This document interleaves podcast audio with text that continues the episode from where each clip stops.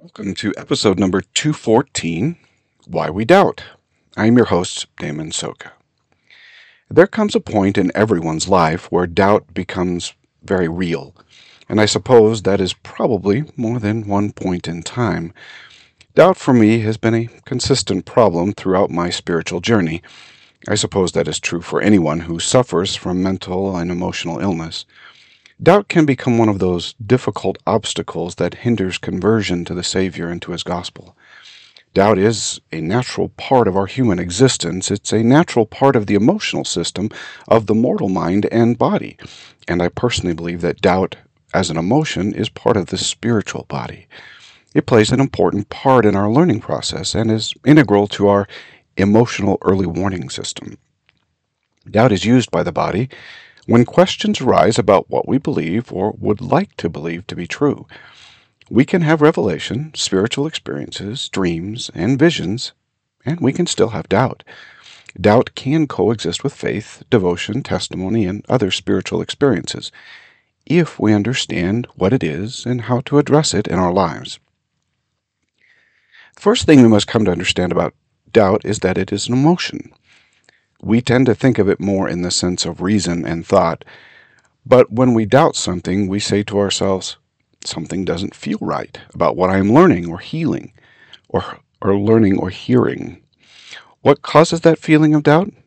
For the most part, that feeling comes when we are learning something contrary or different from what our core emotional belief encompasses. Doubt is a natural response to hearing something out of harmony with what we believe and who we are in that moment. It is our body's way of telling us this knowledge is not part of your foundational beliefs, and yet you are considering it.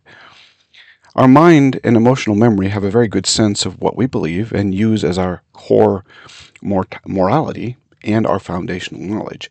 Now, you have to remember that to know something tr- is true is more than simple rational understanding. When we know something is true, we believe it, and that makes it part of our emotional system. Beliefs are personal truths that we use to govern our actions, our reactions, and our interactions with life and the people in it. At a very young age, we begin to build a set of core emotional moral agency truths. Much of this moral understanding comes from our parents and extended family, but over time, our peers, leaders, and educators also influence these core beliefs. So, a part of who we are is really learned through mortality. Now, in addition to these core teachings we learn in mortality, we bring with us from the pre mortal life a set of core truths and beliefs. We refer to this as the light of Christ or a conscience. Many of us have very strong spiritual, emotional memory that feeds into our moral agency. We have a very determined sense of right and wrong despite what our parents might have even taught us. For some, belief in the truths of the gospel comes very easy, and for others, it is far more difficult. And this is, I believe, due to these core emotions we brought with us. Some of us learned greater truths and lived the principles and doctrines of the gospel to a greater degree than others, and we brought this intensity with us to mortality. A third influence upon these core emotional beliefs and our personal truths is our mortal chemical emotional system. Mortality brings with it a set of mortal emotional concerns that can at times compete with our pre-mortal knowledge and understanding. Our survival instinct, our drive to reproduce, our needs for food and water, and several other strong mortal emotions come with this mortal chemistry. In addition to these emotions, we can possess genetic predispositions, experience traumatic events, become physically injured, and these inside and outside influences can have dramatic effects upon our mortal emotions and can influence our spiritual core knowledge in troubling ways. While this influence can be considered mortal learning in some senses, it is important to distinguish mental and emotional illness apart from the normal mortal emotional experience. This is because much of our difficulty surrounding the consistent and persistent presence of doubt in our lives emanates from our mental and emotional health challenges. These three deep seated influences are really the genesis of all our doubt. When mortal emotions conflict with premortal spiritual truth, we can feel deeply confused and we experience the emotion of doubt. It is incredibly important to listen to our doubts, but just as important to fully understand from where they originate. Why we doubt is perhaps more important than the doubt itself. We must first really understand if our doubt is a true doubt or just a reaction or a symptom of our illness or our mortal natural selfish, selfish desires, aka the natural man. Interestingly enough, doubt is doubt. It feels the same when our doubt is caused by conflicting mortal emotions, the dark chemistry of mental and emotional illness, or if that doubt is even something deeper. When we feel doubt, we just feel doubt. And we rarely, if ever, say, well, this doubt is probably caused by my current emotional health issue, or maybe this is just my mortal emotions conflicting with my spiritual understanding. Mortality and premortality colliding in a sense. Doubt is simply unnerving to the mind. Our mind likes doubt about as much as it likes pain and suffering. It will do anything to rid ourselves of the doubt. Now, it doesn't feel good, and purposely so. The mind does not like feeling as though it might be wrong. We all believe that our truths are the truths. When something comes along that tells our mind that our truth may be wrong, this doubt surfaces quickly. This is that feeling of conscience where what we are doing feels almost criminal in a sense. When we act against what our spirit knows to be true, we often feel a wrongness about it. The mind wants the problem to be resolved quickly. Is what we are feeling true or not? The mind will naturally assume that the new information actually is wrong, meaning our mind always doubts the doubt. Our mind does not like to change our mortal beliefs. It requires that we come to a self observation that who we are is not accurate or real. It also means making changes to our habits and our ways of thinking. The mind, and especially the emotional mortal mind, does not like to think about reworking ways of pondering or thinking or habits. And so it automatically assumes anything contrary or different to what we currently believe is not true.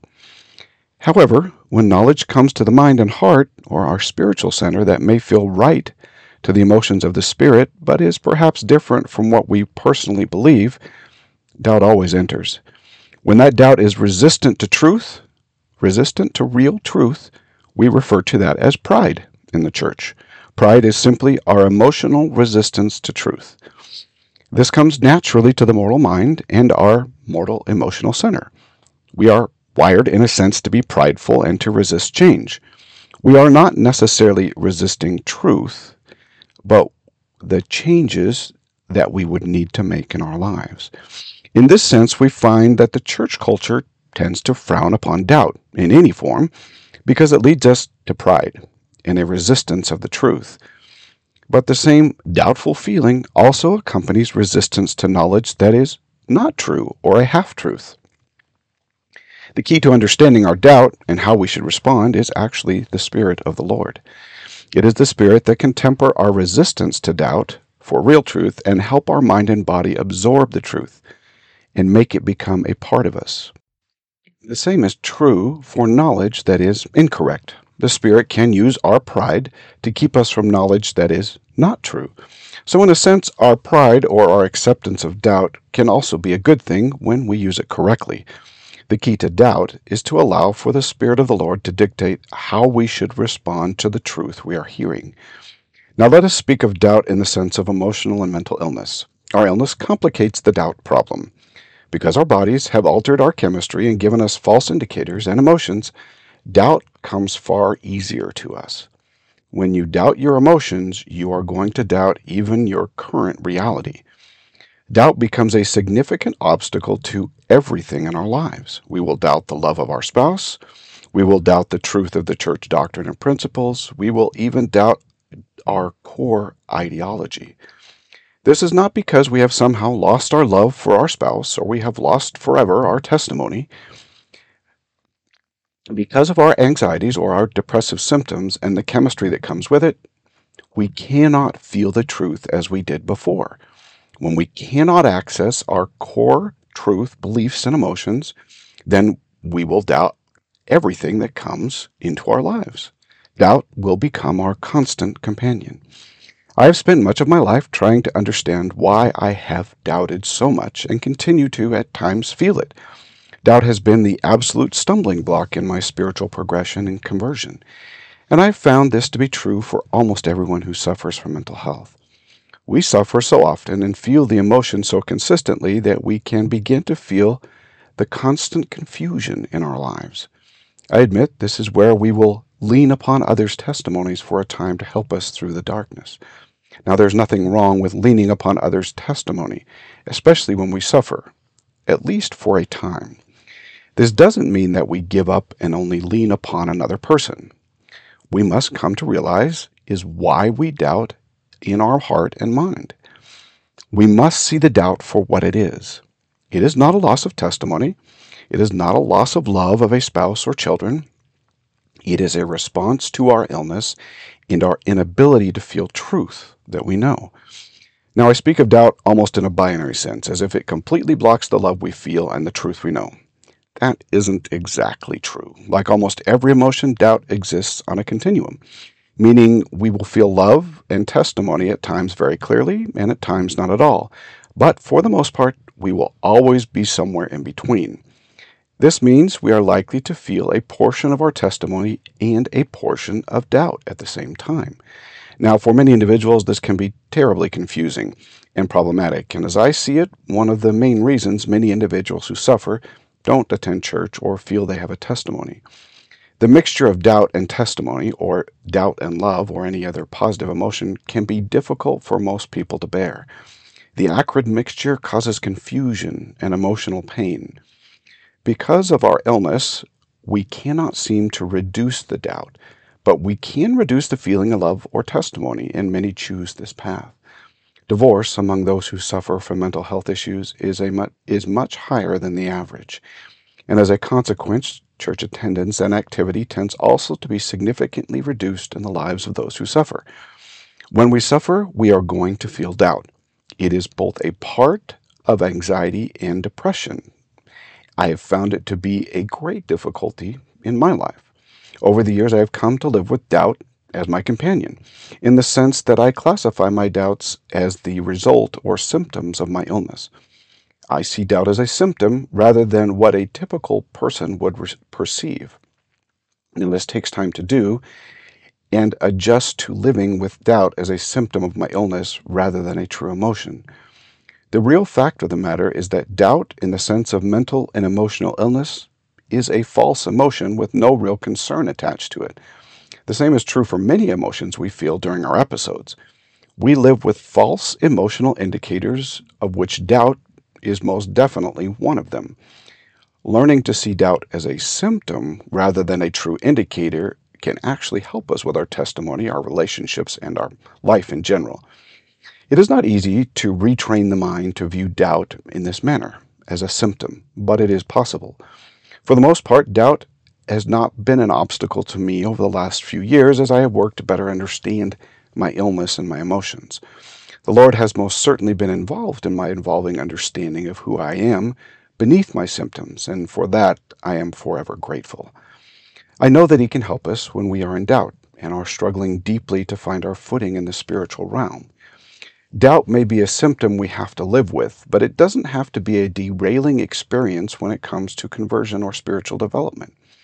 When we come to understand and work to know how to live with doubt in our lives, we will find much greater joy and happiness amidst our trials, temptations, and struggles of mental illness to become truly converted to the gospel of Jesus Christ.